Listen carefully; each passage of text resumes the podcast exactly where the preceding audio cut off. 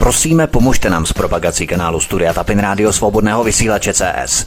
Pokud se vám tento nebo jiné pořady na tomto kanále líbí, klikněte na vaší obrazovce na tlačítko s nápisem Sdílet a vyberte sociální síť, na kterou pořad sdílíte. Jde o pouhých pár desítek sekund vašeho času. Děkujeme. Příjemný, krásný, dobrý večer, dámy a pánové, milí posluchači od mikrofonu svobodného vysílače a nebo na kanále Odisí vás zdraví vítek, vítejte při druhém pokračování druhé epizodě dvoudílného cyklu nebo série pořadu, ono tak ani série příliš není, ale dvoudílného cyklu pořadu špionské západní rozvědky. Nejdříve stručně schrnu jako obvykle, jako to dělávám při každých mých pořadech, které mají pokračování, co jsme slyšeli v prvním minulém díle.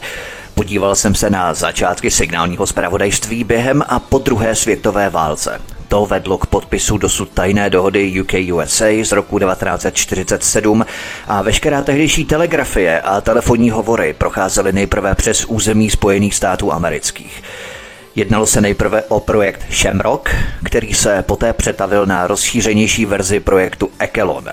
Sesterským projektem Shamrocku byl projekt Minaret, ale podíval jsem se také na operaci Chaos k tvrdému potírání protiválečných aktivistů války ve Větnamu, NSA, CIA a americkou policii.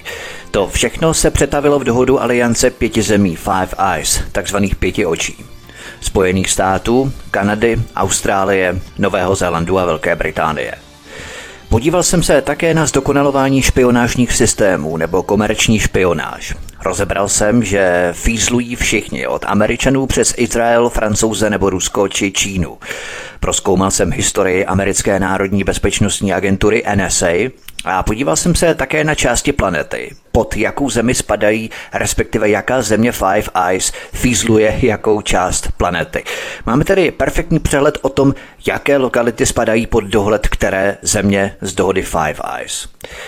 To je všechno, o čem jsem hovořil v prvním dílu, tak pokud jste něco zmeškali, milí posluchači, určitě si tento díl pustíte, protože to je opravdu důležité pro to, abychom měli návaznost a pokračování pro tento díl. Pojďme se podívat na první kapitolu špionské družice.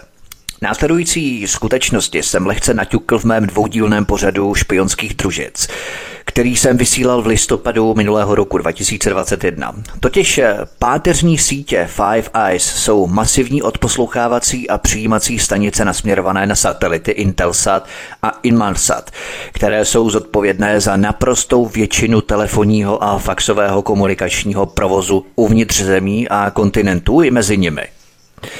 20 satelitů Intelsat se pohybuje po geostacionární dráze, která je zaměřená na určitý bod na rovníku. Tyto družice přenášejí především civilní provoz, ale kromě toho přenášejí i diplomatickou a vládní komunikaci, která je pro strany pěti zemí Five Eyes obzvláště zajímavá. Původně byly za odposlechy družic Intelsat odpovědné pouze dvě stanice na Zemi – Morvenstow v Anglii a Akima ve státě Washington ve Spojených státech amerických. Když ale byla řada družic Intelsat 5 nahrazená družicemi Intelsat 701 a 703, které měly mnohem přesnější přenosové paprsky, které znemožňovaly příjem signálu z jižní polokoule ze základny Akima na severní polokouli, byla vybudovaná další zařízení v Austrálii a na Novém Zélandu. Dnes anglická stanice Morvenstov směřuje své uši k družicím Intelsat, které proletávají atmosférou nad Atlantickým a Indickým oceánem a vysílají do Evropy, Afriky a západní části Asie. Americká stanice Yakima ve státě Washington, umístěná v areálu odpalovací stanice Yakima, se zaměřila na komunikaci v Tichém oceánu na severní polokouli a také na Dálném východě. Další zařízení NSA v Sugar Grove v americké západní Virginii pokrývá provoz pro celou Severní a Jižní Ameriku. Stanice ředitelství pro obrané signály v Geraldtownu v Austrálii a zařízení Generálního úřadu pro bezpečnost komunikací ve Weihopay na Novém Zélandu pokrývají Ázii, země Jižního Pacifiku a Tichý oceán. Předpokládá se, že další stanice na poměrně opuštěném osamoceném ostrůvku Ascension v Atlantském oceánu v Jižním Atlantiku mezi Brazílií a Angolou ten ostrůvek je, pokrývá komunikaci jižní polokoule v rámci systému Intelsat v Atlantiku. ze stejných stanic ze základen v Manvit Hillu v Anglii, ze Shaw Bay v Austrálii, Leitrimů v Kanadě, Bad Aiblingu v Německu a Misavě v Japonsku jsou monitorované i družice, které nejsou satelity Intelsat. Tyto družice obvykle přinášejí ruskou a regionální komunikaci.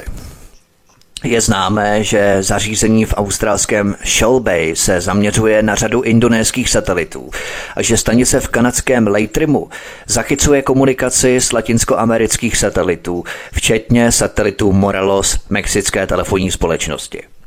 Tato americká špionážní satelitní síť a její příslušné přijímací základny jsou roztroušené po celém impériu pěti zemí Five Eyes – Tyto vesmírné elektronické komunikační vysavače zachycují rádiový, mikrovlný a mobilní provoz na Zemi. Americká NSA je spustila ve spolupráci se sesterskými špionážními agenturami, Národním úřadem pro průzkum a CIA.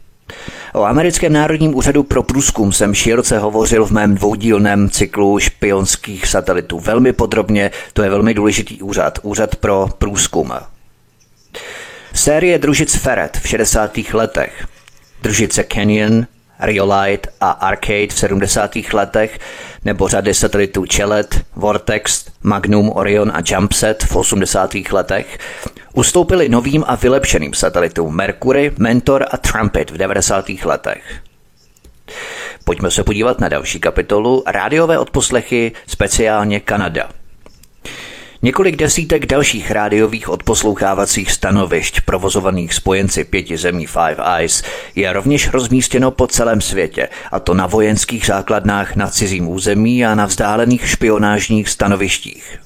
Tyto stanice hrály v době před rozvojem satelitní komunikace zásadní roli, protože velká část světového komunikačního provozu byla přenášena v rádiových frekvenčních pásmech.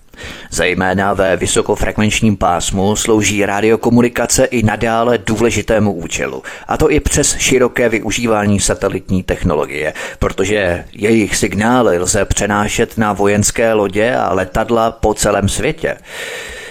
Pro taktickou vojenskou komunikaci v rámci státních hranic se používají také velmi vysoké frekvence a ultravysoké frekvence kratšího dosahu.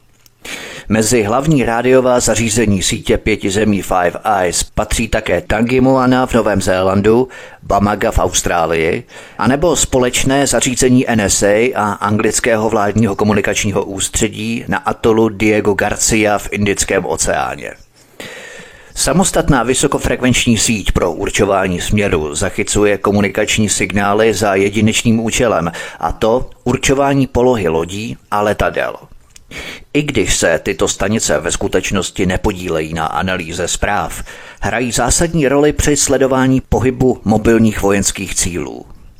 Kanadský institut pro bezpečnou komunikaci hraje významnou roli v této síti pro určování směru v rámci pěti zemí Five Eyes s kódovým označením Classic Pulse, která hostila hlavní část stanic v Atlantiku a Pacifiku, které během studené války monitorovaly pohyby sovětských lodí a ponorek.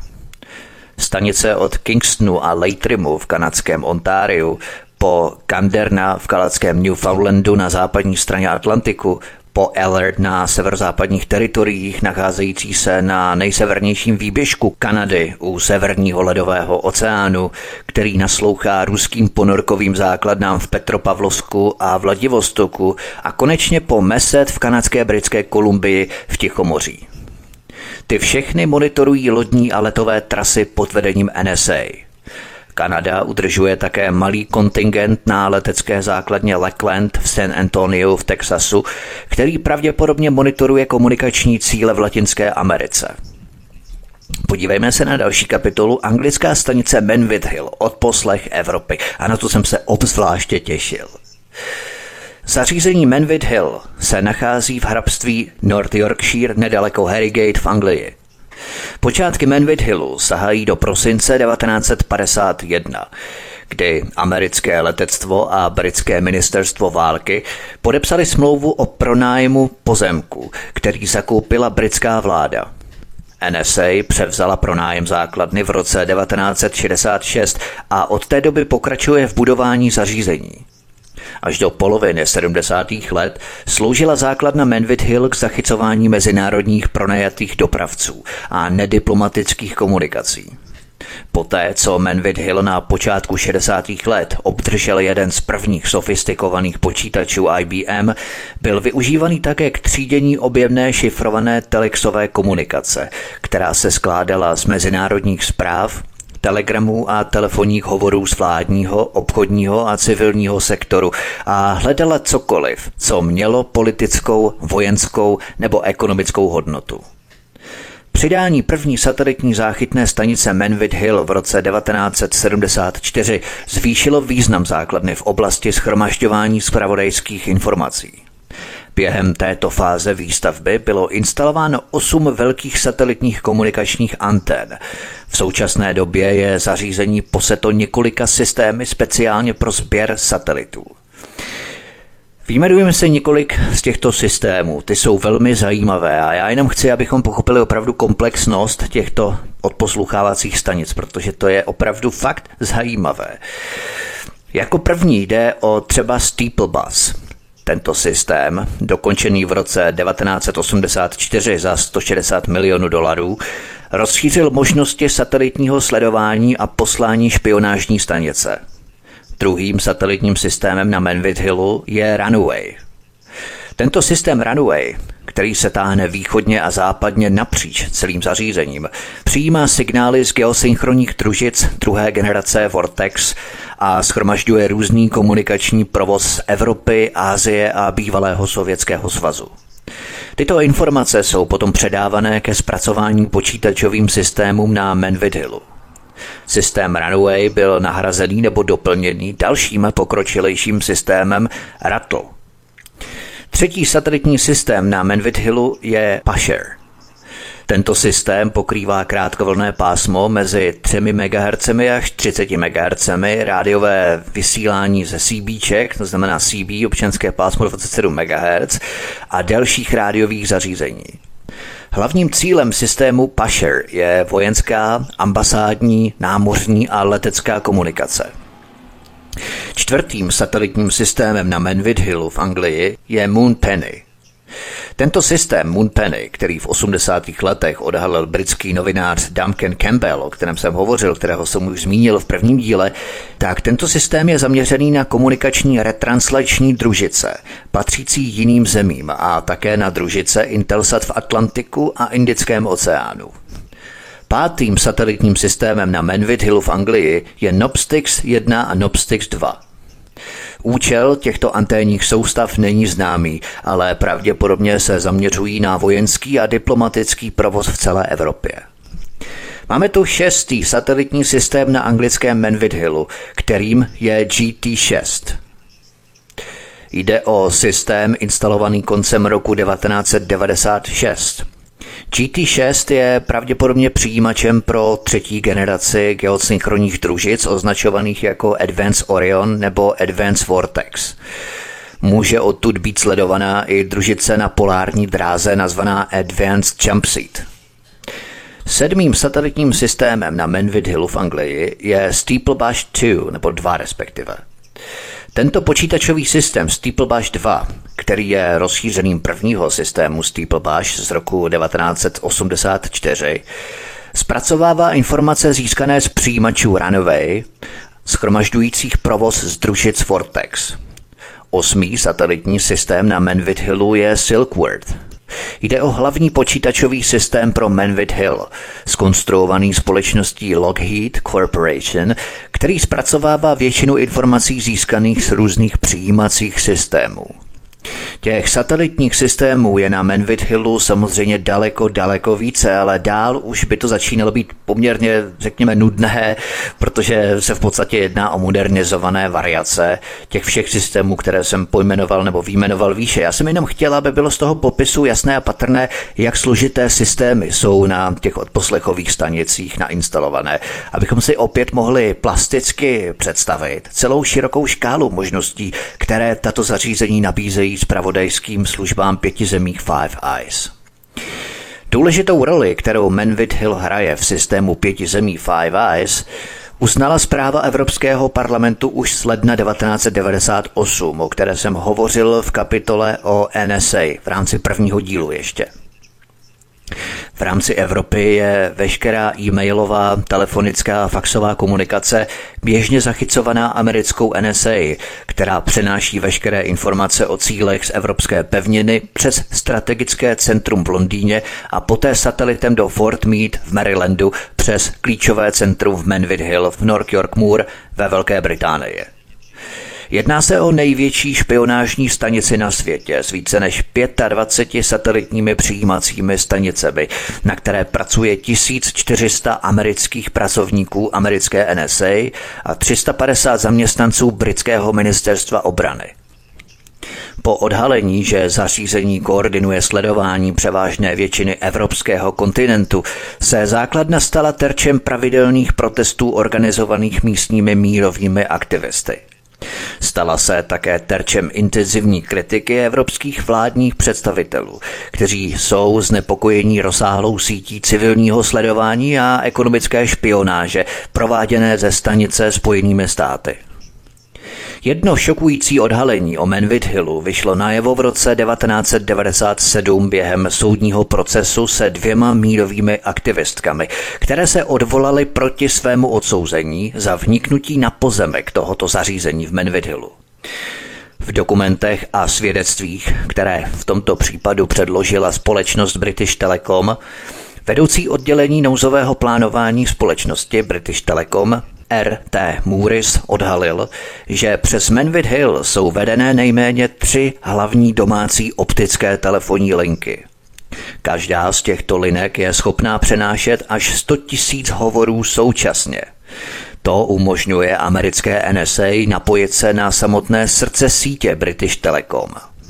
Soudce Jonathan Crabtree pokáral British Telecom za jeho odhalení a z důvodu národní bezpečnosti zakázal panu Murisovi v případu dále vypovídat. Rozuměme, britský soudce pokáral British Telecom ne za to, že tohle fízlování provádí, ale za to, že došlo k odhalení, že to prasklo na ně. A to mu vadilo. Podle Duncana Campbella, britského novináře, začalo tajné špionážní spojenectví mezi Manvit Hillem a British Telecom v roce 1975 koaxiálním připojením k mikrovlnému zařízení British Telecom v Hunterstone, vzdáleném 5 kilometrů od Manvit Hillu. Toto spojení se udržuje dodnes. Další systémy na Manvit Hillu jako Troutman, Ultra Pure, Totalizer, Silver Wheat – Rakas a další doplňují monumentální sběrové úsilí signálního zpravodajství na anglickém Manvidillu. Ten směřuje své elektronické vysavače na nic netušící komunikační satelity na obloze, přijímá signály schromážděné družicemi, které zachycují i ty nejdrobnější signály na Zemi, odposlouchává rádiovou komunikaci v celém vzduchu anebo se zapojuje do pozemní telekomunikační sítě. Manvit Hill spolu se sesterskými stanicemi v Pine Gap v Austrálii a Bad Aiblinku v Německu představuje komplexní úsilí americké NSA a jejich spojenců v pěti zemích Five Eyes zajistit, aby žádný komunikační signál neunikl jejich elektronické sítě.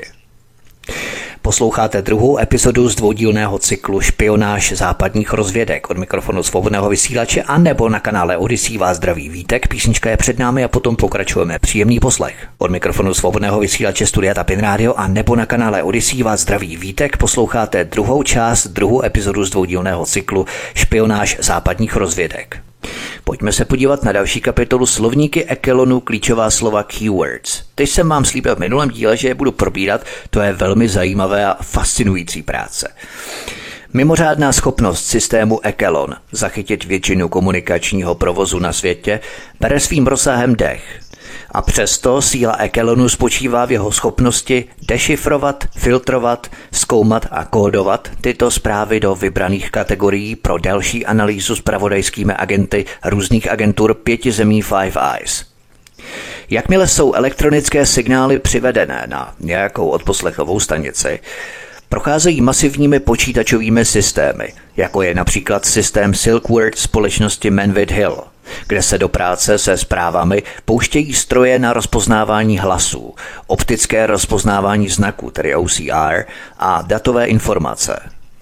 Tyto programy a počítače překračují hranice nejmodernější techniky. Tyto analytické stroje jsou součástí superpočítačového systému Manvit Hill Silkward, který pohání výkonné programy pro vyhledávání klíčových slov. Jeden z nástrojů používaný k třídění textů zpráv jde o Pathfinder vyráběný britskou společností Memex. Prochází dosáhlé databáze textových dokumentů a zpráv, hledá klíčová slova, fráze na základě složitých algoritmických kritérií. Programy pro rozpoznávání hlasu převádějí konverzace na textové zprávy pro další analýzu.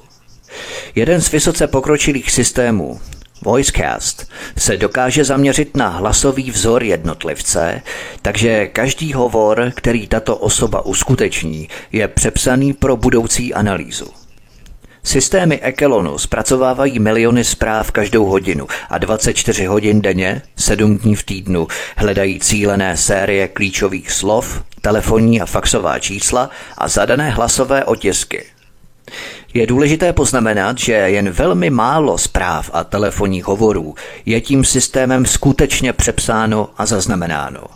Naprostá většina je odfiltrovaná poté, co je systém přečte nebo vyslechne. A pouze ty zprávy, které obsahují klíčová slova, jsou označené pro budoucí analýzu. Opět platí, že sílu systému Ekelon nedává jen schopnost schromažďovat elektronické signály. Jsou to nástroje a technologie, které jsou schopné zprávy vybírat jen z těch, které jsou pro spravodajské služby důležité. Takže nejde v pravém slova smyslu o odposlechy všech a všude – do hledáčku se dostanete pouze tehdy, když sdělíte nějaké klíčové slovo, které systém vyhodnotí jako vhodné pozornosti pro hlubší analýzu člověkem. Každá odposlechová stanice, jak jsem už zmínil, vede seznam klíčových slov, takzvaný slovník Ekelonu, určených jednotlivými zúčastněnými spravodajskými agenturami – Správce slovníku z každé z příslušných agentur odpovídá za přidávání, mazání anebo změnu kritérií pro vyhledávání klíčových slov pro své slovníky na každé ze stanic. Každému z těchto slovníků stanic jsou přidělená kódová slova, například cowboy pro zařízení v Jakimě ve Washingtonu DC a flintlock pro zařízení ve Weyhope na Novém Zélandu.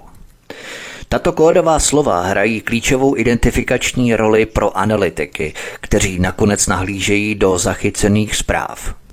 Každá zpráva označená slovníky Ekelonu jako splňující stanovená kritéria je seřazená podle čtyřmístného kódu, představujícího zdroj nebo předmět zprávy, například 5535 pro japonský diplomatický provoz anebo 8182 pro komunikaci o distribuci šifrovací technologie, také podle data, času a kódového slova stanice. V záhlaví té zprávy jsou také uvedená kódová jména určených agentur pěti zemí Five Eyes. Tyto zprávy jsou pak předávané do ústředí jednotlivých agentur pěti zemí Five Eyes prostřednictvím globálního počítačového systému platformy, která funguje jako informační nebo nervový systém pro stanice agentur pěti zemí Five Eyes. Každý den analytici umístění v různých spravodajských agenturách přeskoumávají produkt z předchozího dne. Jakmile je analyzovaný, dešifrovaný a přeložený, může být sestavený do různých typů analýz, což jsou už přímé a úplné překlady zachycených zpráv, které poskytují základní informace o řadě zpráv v rámci dané kategorie a schrnutí, což jsou kompilace z těchto zpráv. Ty jsou pak klasifikované. Mora, označení pro tajné, Spouk, což jsou tajnější než první mura, pak Umbra, což jsou přísně tajné, Gamma, což jsou ruské odposlechy, a Druid, což jsou spravodajské informace předané stranám mimo pět zemí Five Eyes. Tento analytický produkt je smyslem existence celého systému Ekelonu. Je také životním motorem aliance pěti zemí Five Eyes – Pojďme se podívat na další kapitolu Politici se fízlují navzájem. Démoni, kteří vymýšlejí sofistikované technologie k upevnění své moci a podmanění si všech obyvatel, ale ve finále vpadnou do své vlastní nastražené léčky sami. To se stalo už mnohokrát. Třeba bývalý kanadský špion Mike Frost vypověděl, jak bývalá britská premiérka Margaret Thatcherová v únoru 1983 požádala o sledování dvou ministrů své vlády, když je podezřívala z neloajality. Ve snaze vyhnout se právním potížím spojeným s domácím špehováním vysokých vládních činitelů podala styčná osoba britského vládního komunikačního ústředí v kanadské Otavě žádost na Kanadský institut pro bezpečnou komunikaci, aby Kanada provedla třítýdenní sledovací misi na náklady britských daňových poplatníků. Rostův šéf Kanadského institutu pro bezpečnou komunikaci Frank Bowman odcestoval do Londýna, aby práci vykonal sám.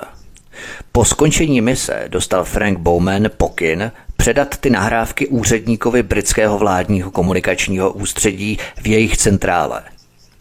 Epizoda s Margaret Thatcherovou rozhodně ukázala, že britské vládní komunikační ústředí, stejně jako americká NSA, našla svůj způsob, jak se postavit nad zákon a neváhala se přímo zapojit do pomoci konkrétní političce pro její osobní politický prospěch a ambice. Rozhodnutí pokračovat v londýnské akci pravděpodobně nebylo předloženo ke schválení mnoha lidem na vyšších místech byrokratického žebříčku. Kanadský institut pro bezpečnou komunikaci si myslel, že jim to snadno projde, takže prověřování na vyšších místech by věci jenom zbytečně zkomplikovalo. Kanadský špion Mike Frost také vyprávěl o tom, jak byl v roce 1975 požádaný, aby špehoval nepravděpodobný cíl, manželku tehdejšího kanadského premiéra Pierre Trudeau Margaret Trudovou. Dnes je kanadským premiérem Justin Trudeau, jeho syn, mimochodem. Oddělení bezpečnostní služby Královské jízdní policie se totiž tehdy obávalo, že premiérová manželka kupovala a užívala marihuanu a tak se obrátilo na Kanadský institut pro bezpečnou komunikaci, aby odvedl špinavou práci – co nám to sledování manželek připomíná, že v rámci našeho českého vojenského spravodajství Jany Naďové Nečasové a bývalé ženy Petra Nečase. Nicméně měsíce sledování ve spolupráci s bezpečnostní službou nepřinesly nic pozoruhodného. Kanadský špion Mike Frost se obával, že za žádostí kanadské jízdní policie byly politické motivy, cituji. V žádném případě nebyla podezřelá ze špionáže. Proč byla kanadská jízdní policie v této věci tak neoblobná? Snažili se z nějakého důvodu dostat na kobylku Piera Trudeau nebo ho jen chránit? Nebo pracovali na příkaz svých politických pánů? Konec citace. Jenomže do politické špionáže se často zapojuje i americká NSA.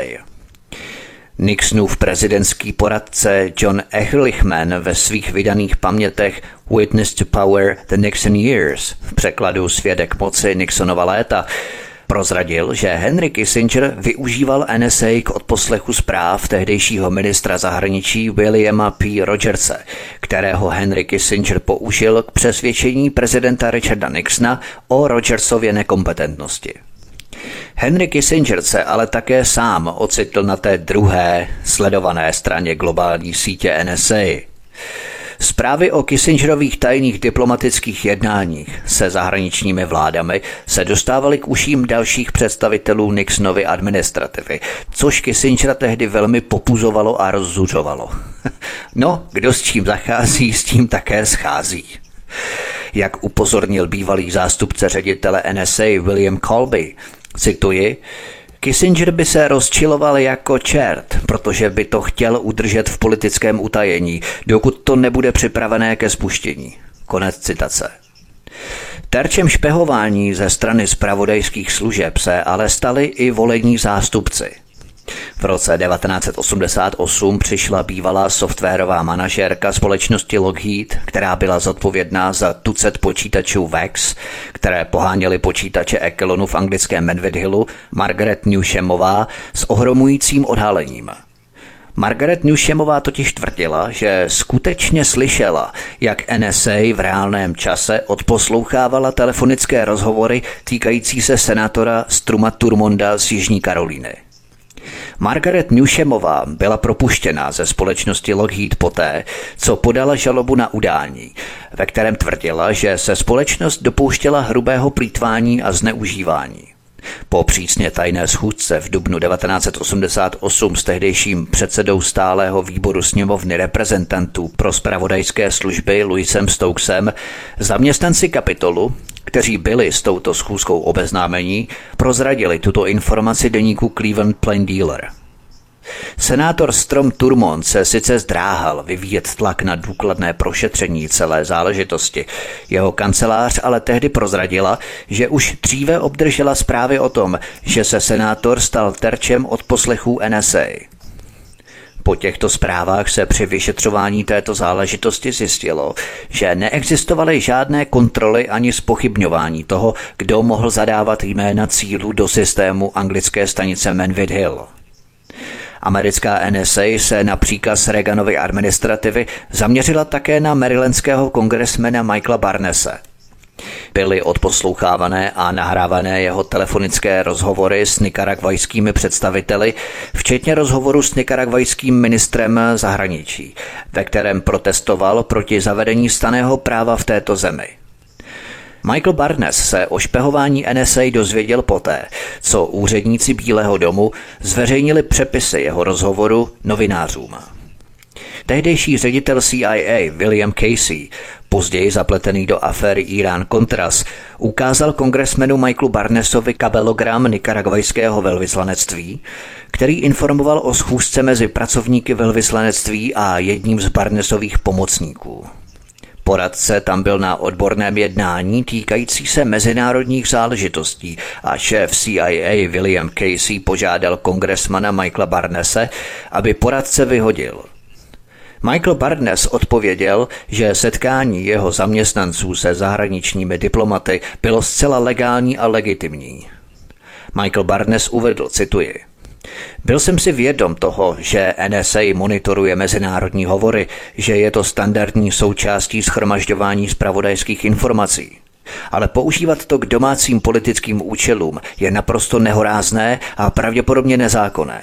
Konec citace. V pevném hledáčku Ekelonu skončily i zdánlivě nekontroverzní organizace, jak v červnu 1992 důvěrně sdělilo několik bývalých pracovníků anglického vládního komunikačního ústředí londýnskému Observeru. Mezi cílovými organizacemi, které jmenovali, byla třeba Amnesty International, Greenpeace a Christian Aid, anglická misijní organizace, která pracuje s domorodými pastory zapojenými do duchovní práce v zemích, které byly uzavřené západním křesťanským pracovníkům. V jiném příběhu, který zveřejnil londýnský Observer, bývalý zaměstnanec britského společného spravodajského výboru Robin Robison přiznal, že Margaret Thatcherová osobně nařídila odposlech komunikace mateřské společnosti Observer Lornho poté, co Observer v roce 1989 zveřejnil odhalení obvinující syna Thatcherové, Marka, z úplatků v rámci mnoha miliardového britského zbrojního obchodu se Saudskou Arábií.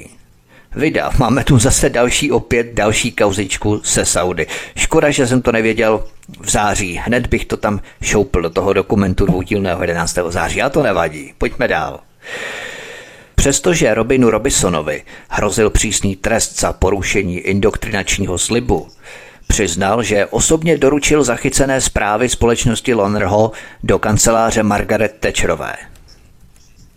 Pojďme se podívat na další kapitolu Obří skandál dánských odposlechů u nás ani slovo. Edward Snowden ovšem odhalil masivní šmírování vrcholných evropských politiků od Německa přes Itálii, Španělsko až po Francii a nebo Velkou Británii. Tohle myslím, že máme do povědomí zaryté poměrně výrazně, proto se zaměřím pouze na dvě poslední z řady skandálních odhalení. V polovině minulého roku 2021 přinesl dánský deník DR výbušnou investigativní reportáž a odhalení, že americká NSA využila partnerství s dánskou obranou spravodajskou agenturou k odposlechu dánských internetových pozemních a podmorských kabelů, aby mohla špehovat vedoucí představitele vrcholné politiky a vysoce postavené úředníky v Německu, Švédsku, Norsku a ve Francii. Tato operace byla předmětem vnitřního vyšetřování uvnitř dánského vojenského spravodajství, kde křídlo vojenské kontrarozvědky začalo vyšetřovat vlastní vedení a velitele, přičemž se ukázalo, že dánská vojenská rozvědka je děsivým způsobem infiltrovaná a ovládnutá cizí tajnou službou, konkrétně americkou národní bezpečnostní agenturou NSA. Američané korumpují a získávají na svou stranu ředitele, důstojníky a pracovníky tajných služeb evropských zemí, kteří potom už nedělají práci ve prospěch svých vlastních zemí, ale pouze ve prospěch amerických tajných služeb. Příkladem třeba je šéf české BIS Michal Koudelka. Američané páchali akty elektronického terorismu a jejich cílem útoku byli nejvyšší politici Evropské unie – Německá kancléřka Angela Merkelová, tehdejší německý ministr zahraničí, dnes prezident Frank Walter Steinmeier a tehdejší vůdce německé opozice Per Steinbrück patří mezi politiky, které NSA špehovala v rámci dánsko-americké spolupráce. Toto jsou některé z překvapivých závěrů tajného interního vyšetřování v dánském obraném spravodajství, které pracovní skupina uzavřela v květnu 2015 tajné interní vyšetřování americké špionáže prováděné prostřednictvím dánských internetových kabelů mělo podle strojů obraného zpravodajství krycí název Operace Den Hammer. To vyšetřování prováděla pracovní kontrarozvědná skupina uvnitř dánského obraného spravodajství se čtyřmi hekry a analytiky spravodajské služby, kteří v nejpřísnějším utajení zkoumali v interních vyšetřováních vlastní organizaci, vlastní členy a vlastní operační útvary. A stejně tak dánsko-americkou spolupráci, ale pouze tak, aby se NSA o vnitřním vyšetřování dánského obraného zpravodajství nedozvěděla. Podle informací listu DR bylo hlavním závěrem zprávy o operaci Denhammer to, že NSA prostřednictvím dánsko-americké spolupráce cíleně sledovala a špehovala norské, švédské, německé a francouzské politiky a dokonce i obyčejné úředníky. Ty chtěla NSA zřejmě získat pro spolupráci jako agenty v blízkosti vysokých politických figur. NSA zajímaly i soukromé hovory úředníků, milenky, pletichy, dluhy a půjčky. Cokoliv by šlo využít k získání úředníka ke spolupráci, aby donášel na vysoké německé, francouzské, norské nebo švédské politiky. NSA zachytávala z komunikačních internetových kabelů všechno, od telefonních hovorů přes Skype až po účty na sociálních sítích jako Facebook a tak dále. Tajná interní pracovní skupina uvnitř dánského obraného zpravodajství mimo jiné odhalila, že NSA zřejmě používala telefonní čísla dotčených politiků a úředníků jako takzvané selektory – to znamená, že NSA použila telefonní čísla jako vyhledávací parametry k získání a vyhledání komunikace politiků a úředníků z objemných a mamutích datových toků, které proudí internetovými kabely do Dánska anebo z Dánska. NSA tak zachytila všechno od textových zpráv až po telefonní hovory, které procházely kabelem na cestě do a z telefonu politiků a úředníků, uvedl list DR jeden ze zdrojů. Nemělo by nás překvapovat, že systém Echelon pěti zemí Five Eyes nakonec využívají volení a byrokratičtí úředníci ve svůj politický prospěch nebo samotné spravodajské služby za účelem udržení svých výsadních sledovacích pravomocí a nafouknutých rozpočtů. Dostupnost takové invazivní technologie si prakticky koleduje o zneužití, ačkoliv neospravedlňuje její použití k těmto účelům.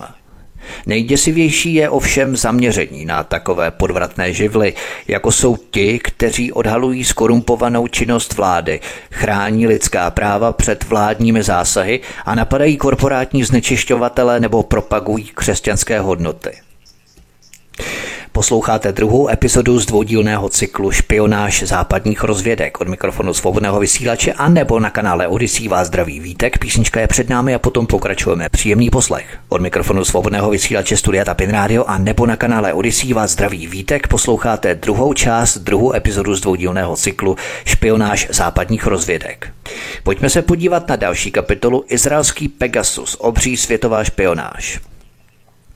V první polovině minulého roku 2021 vypukl další z řady skandálů. Ukázalo se, že kterákoliv vláda na světě si mohla na své oponenty objednat špehovací systém od izraelské firmy MSO Group. Tento software nese název Pegasus a umožňuje téměř nezjistitelně na dálku napadnout jakýkoliv telefon – Zainteresované straně, tedy vládám různých zemí, pak poskytuje možnost kradení osobních dat. Tento izraelský software dokáže nadálku ovládat váš mobilní telefon bez vědomí majitele, zapnout mikrofon k odposlouchávání, stáhnout fotky, přečíst si vaše soukromé zprávy, používat váš fotoaparát a tak dále. Vlády po celém světě tento program Pegasus zneužívají ke špehování nepohodlných lidí. Firma NSO Group, která má nadstandardní vztahy s izraelskými tajnými službami, tvrdí, že software je určený výhradně k boji proti terorismu a sledování zločinců a že společnost prý striktně kontroluje, kdo a za jakým účelem její technologie používá. Rozuměme v překladu Izraelci de facto přiznali, že nejen, že cizím vládám tento software poskytovali, ale že dokonce věděli, koho ty cizí vlády špiclovali a o čem hovořili. Prostě znali úplně všechno. Oni sami o tom museli vědět, protože jinak by to přece nemohli tušit, co a na jaké účely vlády ten jejich software Pegasus potřebují a využívají. To znamená, že oni vlastně špiclovali dvakrát. Izraelci to měli velmi promakaný. Nejenom, že ty země si objednali ten Pegasus od MSO Group, izraelské firmy, a napojili se na konkrétní politiky, které chtěli sledovat, ale sami Izraelci potom si ta data mohli stáhnout i k ním. to znamená, že vlády pro ně udělali tu špinavou práci v rámci sledování přes jejich software a Izraelci si ten obsah, datový obsah, který ty vlády vysledovaly, mohli stáhnout k sobě. velmi fikané.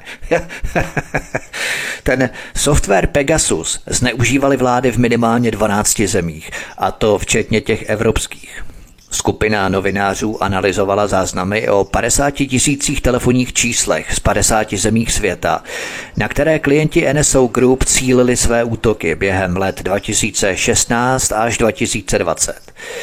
Tato skupina novinářů dokázala identifikovat majitele stovek telefonních čísel a provedli forenzní analýzu telefonů, u kterých se aspoň v desítkách případů potvrdilo, že byly napadené spywarem Pegasus. Navíc tito novináři zjistili, že firma NSO Group svůj špionážní software i své služby opakovaně dodávala klientům, o kterých věděla, že oboje využívají k útlaku a porušování základních lidských práv. NSO Group tak de facto umožňovala politickým systémům šikanovat nepohodlné osoby, přestože ve svých oficiálních stanovách takové chování jasně popírá a tvrdí, že takovému to zneužití naopak účinně brání. Zároveň se firma stala užitečným nástrojem izraelské diplomacie, která svým dlouholetým nebo potenciálním spojencům mohla nabídnout skvělý nástroj ke sledování domácích cílů. Vlády, které tento izraelský software měly ve svém arzenálu, byly třeba vlády Maďarska, Mexika, Rwandy, Indie nebo Maroka. Třeba zmíněné Maroko si objednalo odposlouchávání francouzského prezidenta Emmanuela Macrona. Nebo zase Rwanda si objednala odposlouchávání hlavy jeho Africké republiky Cyrila Ramaphosa. Většina čísel bylo infikovaných tímto spywarem na telefonech s operačními systémy iOS, tedy iPhone.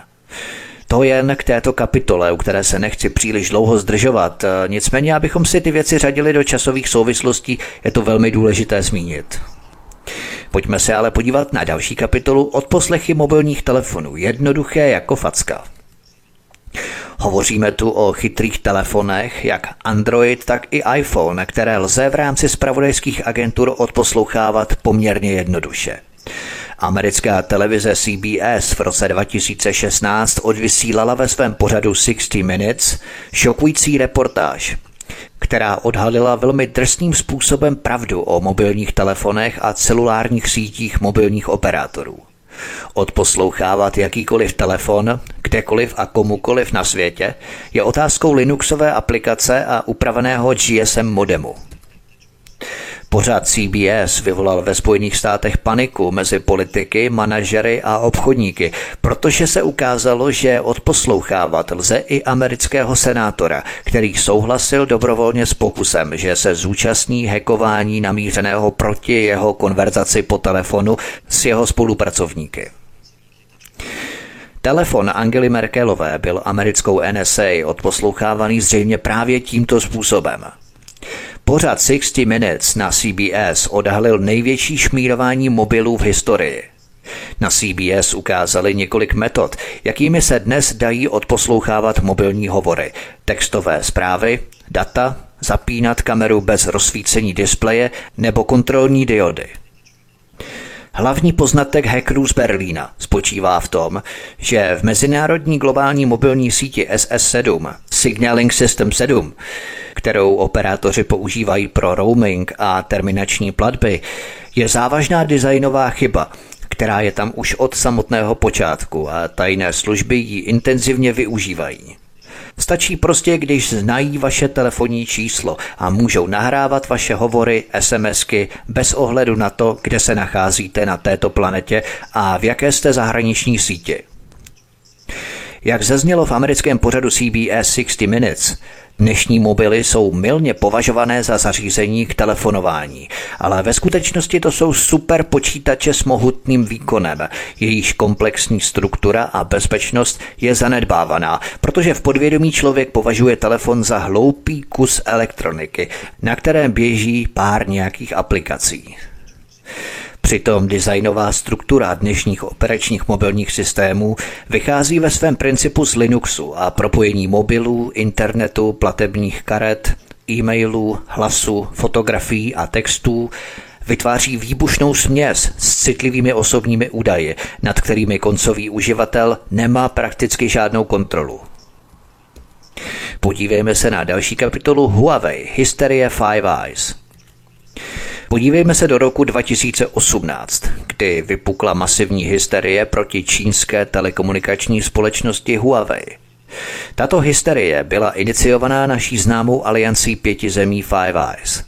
Tyto země Five Eyes se domluvily, že zablokují a zakážou čínský Huawei, protože má příliš velký technologický náskok, který by západní země už nemohly dohnat. Jde výhradně o implementaci a zavádění 5G sítí, ve které Amerika pokulhává za Čínou. Ex-prezident Donald Trump dal potom příkaz k zastavení společnosti Huawei ve všech zemích amerických partnerů 10. září 2018. České spravodajství dostalo informaci a povel k zákazu Huawei v České republice během října 2018.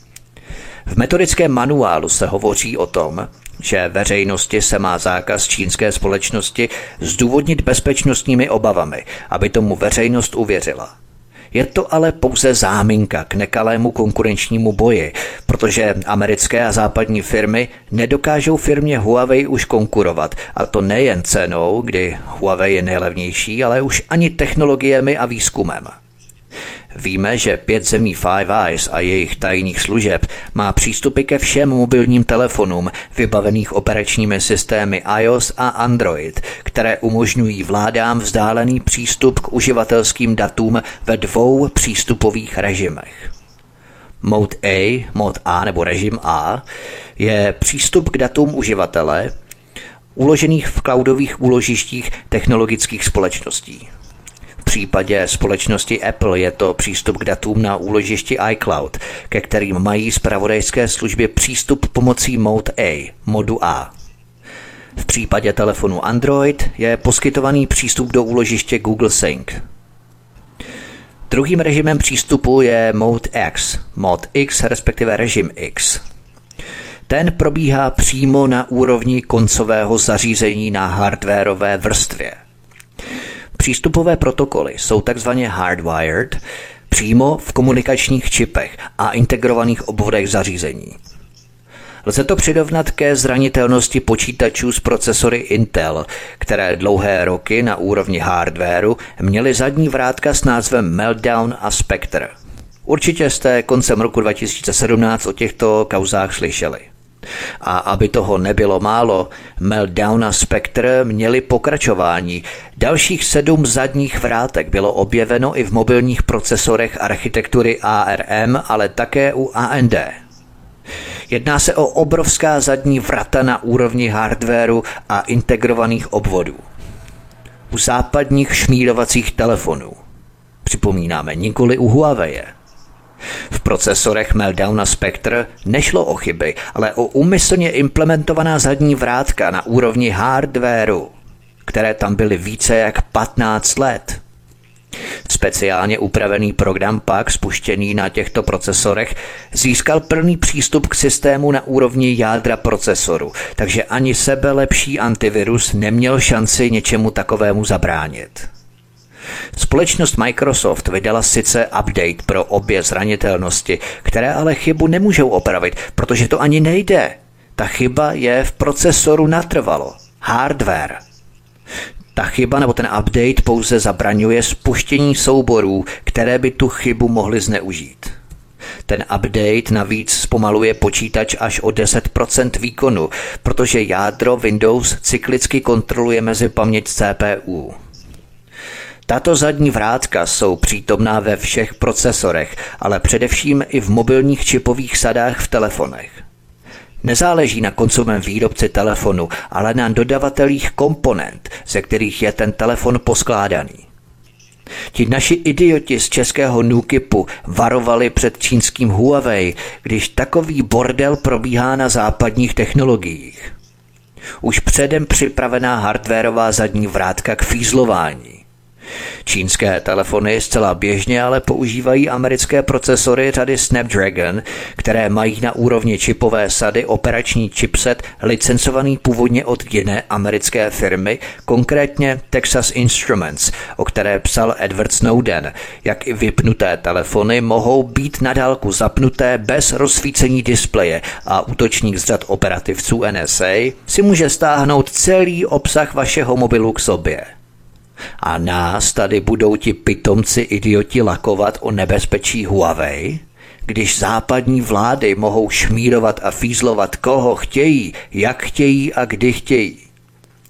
Naše vojenské spravodajství, třeba jenom na okraj, protože jsem to povídal, myslím, že v Pizzagate, chtělo nasadit mobilním operátorům sondy na hromadný sběr a vyhodnocování dat. Hovořil jsem o tom, ano, tuším v Pizzagate, v nějakých souvislostech na konci prvního dílu. A nás tady budou ti idioti lakovat o nějakém Huawei. Když američané fízlují horem dolem celý svět už půl století. Ty problémy američanů s Huaweiem jsou totiž dvojího druhu. Čína požírá americký oběd, pokud jde o inovace a vynálezy. A Donald Trump to chtěl zpomalit zničením společnosti Huawei. Zjevně v tomto směru vyvíjel veškeré možné úsilí, včetně zastrašování a vyhrožování polovině známého světa, aby výrobky Huawei nepoužíval. To je ale jenom malá část problému. Skutečným problémem je špionáž. Nemá praktický význam spochybňovat tvrzení, že Cisco a další americké hardwareové a softwarové firmy instalují do svých zařízení zadní vrátka pro pohodlný přístup CIA a NSA. Ale najednou Huawei nahrazuje Cisco a tyto další americké firmy svým lepším a levnějším vybavením. Tato část je v pořádku, ale jak může CIA a NSA oslovit Huawei a požádat společnost, aby do svého vybavení zabudovala zadní vrátka, aby Spojené státy mohly špehovat Čínu kromě všech ostatních zemí? Neexistuje jiné řešení tohoto problému, než zničit pověst společnosti Huawei tím, že ji obviníme ze špionážních hrozeb a necháme zařízení této společnosti zakázat. A to se netýká jen Spojených států, ale celé špionážní sítě Five Eyes, do které jsou zapojené Spojené státy, Kanada, Velká Británie, Austrálie a Nový Zéland. Stručně řečeno, tato síť Five Eyes byla vytvořena za účelem porušování zákonů a zároveň předstírání, že žádné zákony porušované nejsou. Obecně je protizákonné, aby vláda špehovala své vlastní občany, ale tento zákon se nevztahuje na cizí vládu. Kanada tedy špehuje třeba australské občany a informace posílá australským špionům, kteří mohou tvrdit, že se prostě ničeho nedopustili. A tak to jde pořád dokola. Smutné na tom je, že získané zpravodajské informace jsou pro čtyři menší účastníky obvykle nezajímavé, ale všechny se sdílejí se spojeními státy, které mají chuť špehovat celý svět a zmocnit se každé komunikace všeho druhu na celém světě. Nestačí tedy zakázat Huawei pouze ve Spojených státech, protože zařízení této společnosti by vykastrovalo úsilí NSA v ostatních čtyřech zemích. Spojené státy tedy šikanují, aby zajistili, že každé z jejich pěti očí bude bez Huawei. To je celý příběh, ať se nám to líbí, anebo ne. Podívejme se na další kapitolu TikTok. To je taková mini kapitolka. TikTok není nic významného, kromě toho, že přímo konkuruje podobným americkým platformám a ukázal se jako příliš populární a příliš konkurenceschopný na to, aby mu bylo dovoleno přežít. Je to jen laciný podpás a nezákonný výstřel proti Číně. Není to žádná hrozba, není to nic. Stejně jako všechny podobné IT produkty a platformy, ale obsahuje mnoho osobních informací užitečných zejména pro marketing, které byly dosud soukromým majetkem lidí jako Google, Facebook, Twitter a tak dále. Američané tak zabili dvě mouchy jednou ranou. Buď TikTok jednoduše zlikvidují na základě nějakého vykonstruovaného obvinění ze špionáže, anebo se vynutí prodej americké společnosti – v obou případech Čína masivně ztratí, zatímco politický útlak a marketingová hodnota těchto osobních informací zůstane bezpečně v důvěryhodných amerických rukách. Posloucháte druhou epizodu z dvoudílného cyklu Špionáž západních rozvědek od mikrofonu svobodného vysílače a nebo na kanále Odisí vás zdraví vítek. Písnička je před námi a potom pokračujeme. Příjemný poslech. Od mikrofonu svobodného vysílače Studia Tapin Radio a nebo na kanále Odisí vás zdraví vítek posloucháte druhou část, druhou epizodu z dvoudílného cyklu Špionáž západních rozvědek. Podívejme se na další kapitolu WeChat. Protože jenom málo lidí zná čínskou síť WeChat, Dovolte mi, abych vám ji trochu popsal. Mnohé z těchto funkcí na výčetu jsou na západě dostupné prostřednictvím různých platform, ale ne vždycky ve stejném rozsahu a se stejným komfortem. Pomocí WeChatu můžeme přenášet textové a hlasové zprávy, fotografie a videa a další soubory libovolného popisu i velikosti mnoha megabajtů. Textové i hlasové zprávy můžeme posílat a přijímat v jakémkoliv jazyce, protože WeChat má v kombinaci s jedním ze svých partnerů vynikající překladatelskou funkci, která překládá nejen text a hlas, ale i vyextrahuje a přeloží veškerý text obsažený ve fotografiích, což se hodí třeba například u jídelních lístků v restauracích, pokud samozřejmě neumíte číst čínsky. Můžeme uskutečňovat nejen hlasové hovory, ale i videohovory s kýmkoliv, kdekoliv, které se přenášejí přes internet. Je to tak pohodlné, že WeChat je pro velkou část Číňanů výchozí volbou pro komunikaci pro většinu účelů. WeChat má také platformu Moments, kde můžeme zveřejňovat texty, fotografie, videa, která jsou viditelná pro ty, kteří jsou v našich seznamech kontaktů. Přitom si můžeme vybrat, kdo si je může prohlížet a kdo ne, a některé příspěvky vyhradit pro blízké přátele a jiné obecněji veřejné. V Číně existují dva základní systémy online plateb. Jeden provozovaný společností Alibaba, nazvaný Alipay, a druhý WeChat. Jejich používání je v Číně téměř všeobecné a oba jsou pro uživatele zdarma. Dokonce i pro nákup malého svazku zelené cibule na pouličním trhu má čínský prodejce QR kód, který náš telefon naskenuje a platba na jeho bankovní účet proběhne automaticky. Pomocí WeChatu si můžeme posílat peníze navzájem. Pokud se chceme podělit o náklady na oběd, můžeš zaplatit celý účet a já ti přes WeChat převedu svůj podíl. Pokud budu někdy potřebovat hotovost, mohu zajít do jakéhokoliv obchodu a nebo dokonce oslovit úplně cizího člověka a požádat ho třeba o tisíc janů a okamžitě boje vrátit na jeho účet WeChat.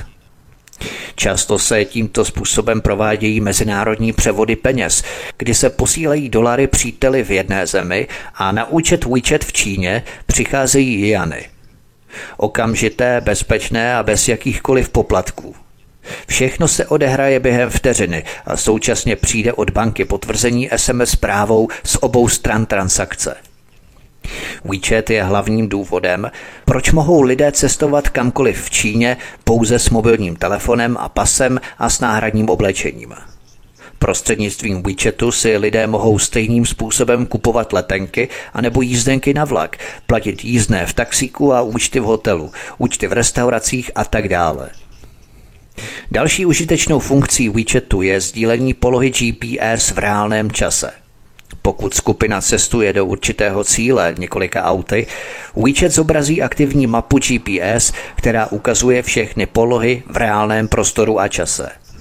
Pokud se setkám s kamarádem v nákupním centru nebo v parku a nebo na jiném velkém místě, díky této funkci GPS vidíme vzájemnou polohu v reálném čase a já vím, kudy mám jít, abych se s tím kamarádem setkal. Že nám to připomíná báječné trasování. V Číně už to probíhá daleko před naší érouškou.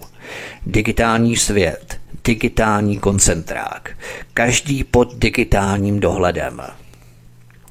Máme třeba skupiny WeChat, které můžeme vytvořit s libovolným počtem účastníků pro jakýkoliv vhodný účel. Když chceme třeba uspořádat vánoční večírek, vytvoříme skupinu těch, které plánujeme pozvat a všechny naše diskuze a plánování probíhají v rámci této jediné platformy skupiny. Třeba většina komunit malých částí obytných čtvrtí má skupinu WeChat pro oznamování komunitních akcí a sdílení důležitých informací.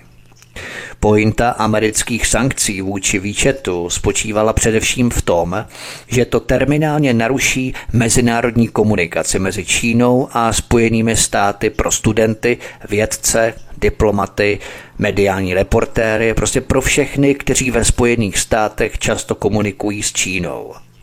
Účinky pocítí vážně i ti v Číně, což je pro Američany plus. Za druhé se Američanům nelíbí, do jaké míry čínský WeChat zasahuje do amerického teritoria Twitteru, Facebooku, Whatsappu a Instagramu a dalších, které si ve Spojených státech stáhlo už kolem 100 milionů uživatelů. Americké sankce měly částečně za cíl získat toto teritorium zpět prostým zákazem konkurenční sociální sítě WeChat, která hrozí převzít a vážně snížit popularitu podobných amerických platform.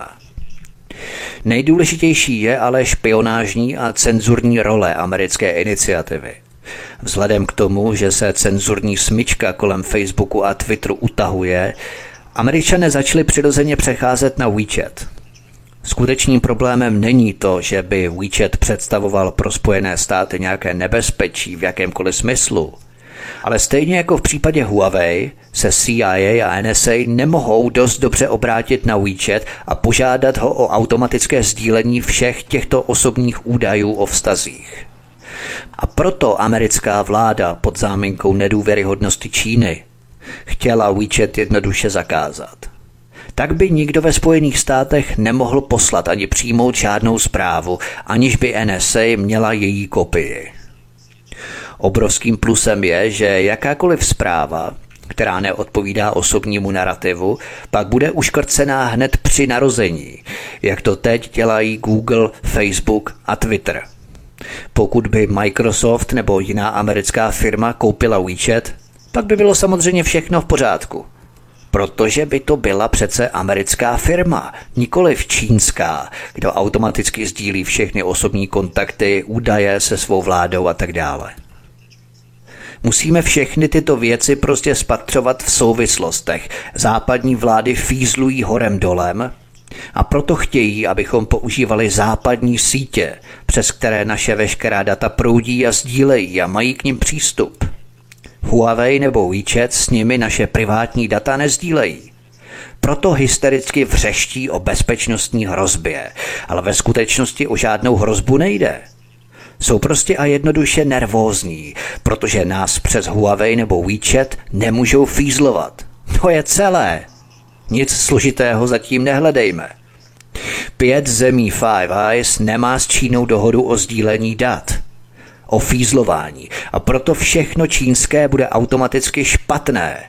Je to přinejmenším stejně špatné jako západní šmírovací nástroje. Čína je prostě velmoc jako každá jiná. I čínská vláda ráda fízluje.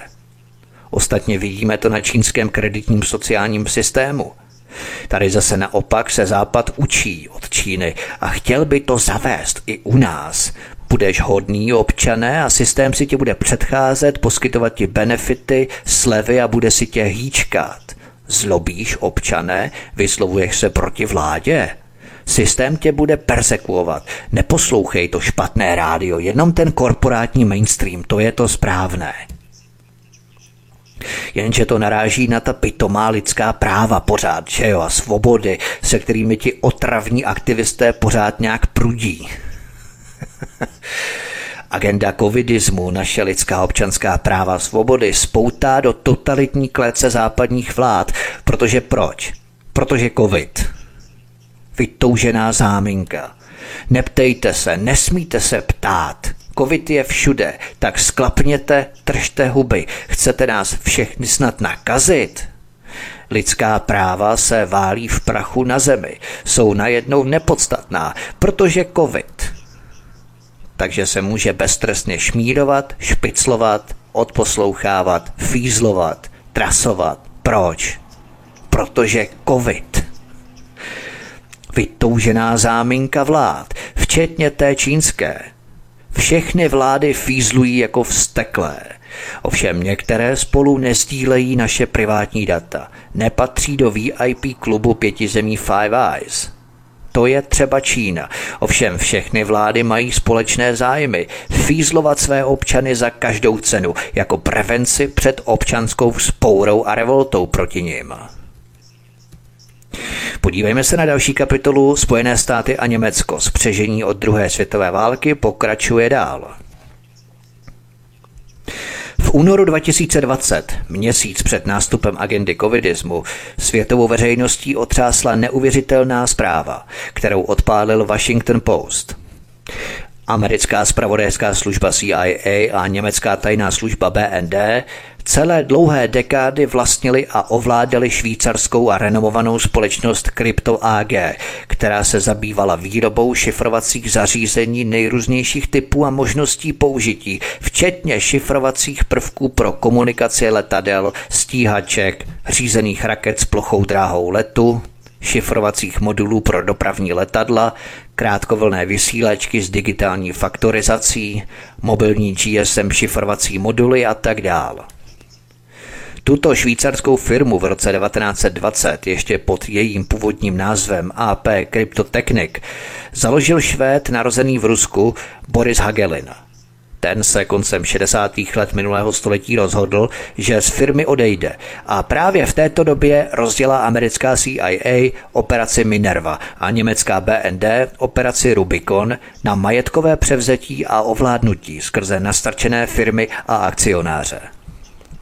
Po dokončení utajeného ovládnutí začaly obě dvě tajné služby korumpovat šifrovací bezpečnost veškeré produkce společnosti Crypto AG takovým způsobem, aby dodávaná šifrovací zařízení do zemí nepřátelských spojeným státům měla zadní vrátka v šifrovacích obvodech. Američané a Němci tak mohli odposlouchávat arabské politiky, iránské představitele, sledovat komunikace arabských a iránských pilotů stíhaček. Mohli odposlouchávat nejvyšší představitele, ambasády a diplomatické mise a tak dále. Jenže to není ještě to nejhorší zjištění. Tato kompromitovaná šifrovací zařízení byla dodávaná i spojencům NATO – CIA a německá BND si koncem 60. let potají pořídili největšího světového a renomovaného výrobce šifrovacích strojů a integrovaných kryptoobvodů na světě. V roce 2008 německá BND v tichosti z majetkového svazku a spoluvlastnictví Krypto AG vycouvala, protože Němci v té době cítili a tušili, že se to celé provalí.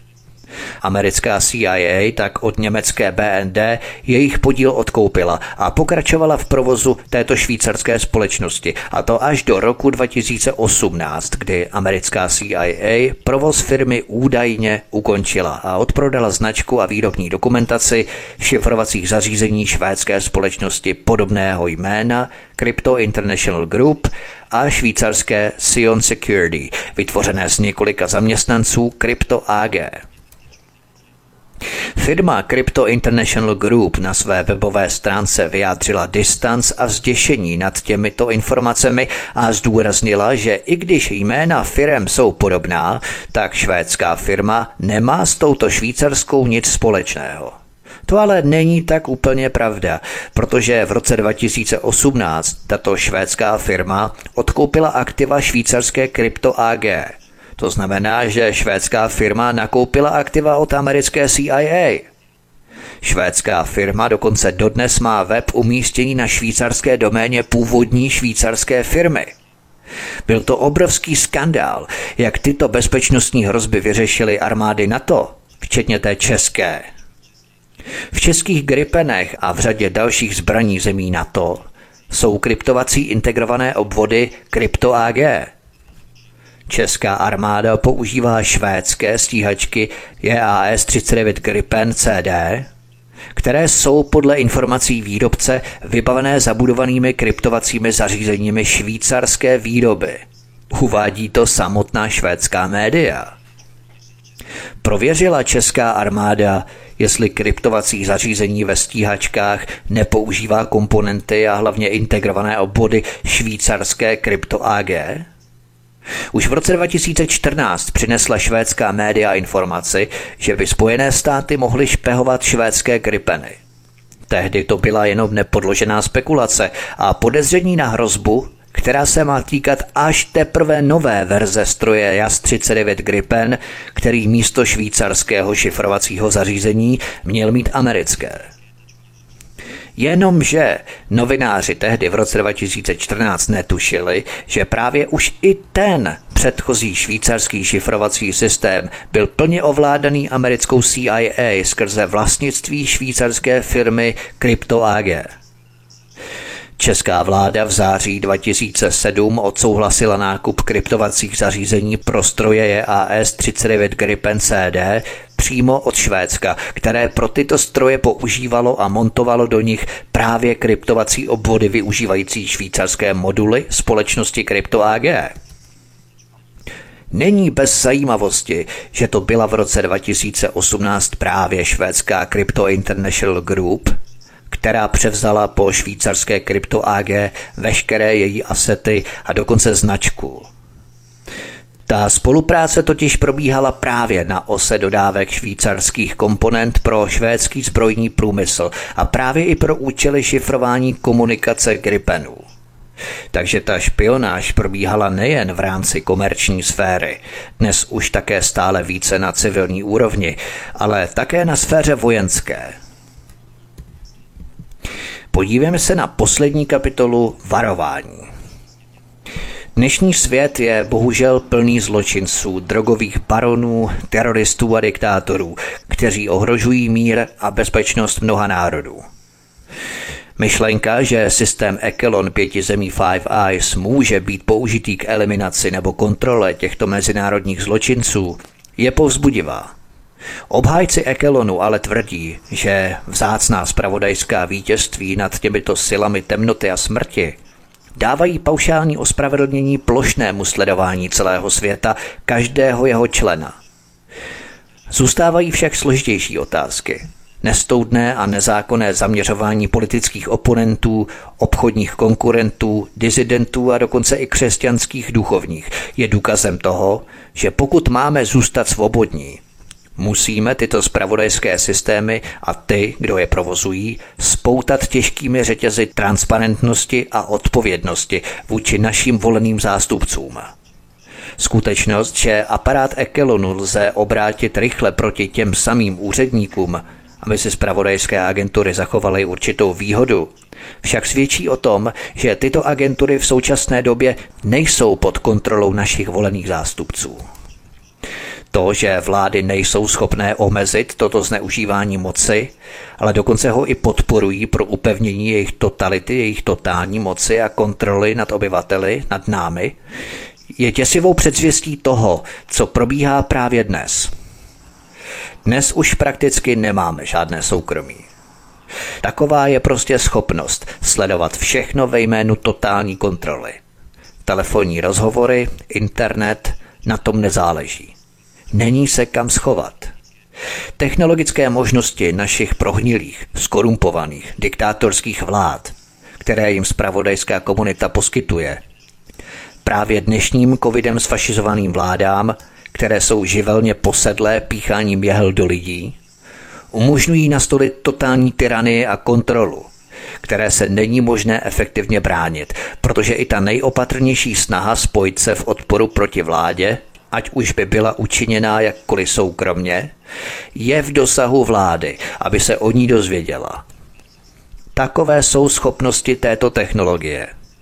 Obávám se ale, že už jsme dávno přes ten most přešli – přes tu propast dělící linii mezi sfašizovanými psychopaty a sociopaty, kteří sedí v západních vládách a kteří chtějí mít totální kontrolu nad vlastními občany. Ten most musíme znovu přes tu propast postavit a svázat znovu vlády, které takovou technologií disponují, naší kontrolou. Musíme tvrdě dohlížet na to, aby naše psychopatické a covidem sfašizované vlády a jejich spravodajské služby přestali fízlovat vlastní občany a věnovali se skutečným nebezpečím. A to by bylo všechno v rámci tohoto druhého dílu špionážních západních rozvědek. Já jsem rád, že jste se ke mně připojili, že jste se připojili k poslechu těchto obou dílů. Pokud jste neslyšeli ten první, tak ho vřele doporučuju. Každopádně doufám, že jsem uspokojil vaše hladovění po informacích a dalších souvislostech, které obestírají tajné záležitosti, tajné projekty a programy kolem odposlechu. Budu samozřejmě rád, pokud mi zanecháte vaše dojmy, postřehy, návrhy, názory, cokoliv pod tento pořad na kanále Odyssey, pokud se registrujete na kanál Odyssey a pokud samozřejmě obligátně kliknete na tlačítko odebírat, na takové tlačítko odebírat potom ještě zvoneček, takový zvoneček, abyste nezmeškali další pořady, které pro vás chystám na svobodném vysílači. Samozřejmě všude máte kapitolky v rámci popisu tohoto pořadu na kanále Odyssey a tady můžete kliknout na konkrétní kapitolku, abyste se přemístili a pustili si konkrétní kapitolu, ke které se chcete třeba zpětně vrátit. Tak to by bylo všechno. Já se s vámi loučím od mikrofonu svobodného vysílače Studia Tapin Radio na kanále Odyssey vás zdraví Vítek, já vám přeju příjemný zbytek dne a příště se s vámi opět těším na slyšenou. Prosíme, pomožte nám s propagací kanálu Studia Tapin Radio Svobodného vysílače CS. Pokud se vám tento nebo jiné pořady na tomto kanále líbí, klikněte na vaší obrazovce na tlačítko s nápisem Sdílet a vyberte sociální síť, na kterou pořád sdílíte. Jde o pouhých pár desítek sekund vašeho času. Děkujeme.